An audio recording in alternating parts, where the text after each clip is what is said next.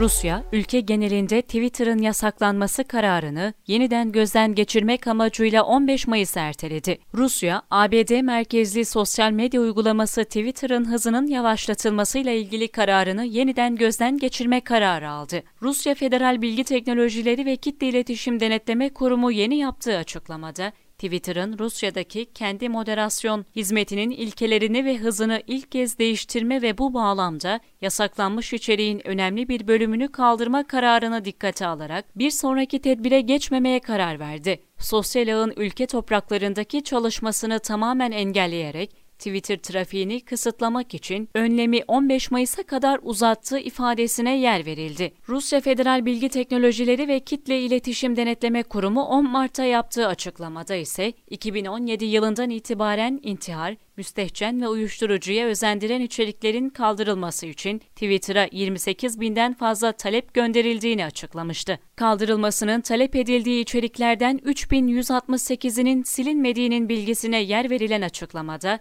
Rus vatandaşlarını korumak ve yasalara uymaya zorlamak için Twitter'ın hızının 10 Mart itibarıyla yavaşlatılmasına karar verildi ifadesinde bulunmuştu. Rusya, Twitter'a verdiği ek sürenin sonunda kararlara uyulup uyulmadığını kontrol ederek Twitter'ın ülkedeki geleceğine karar vermesi bekleniyor.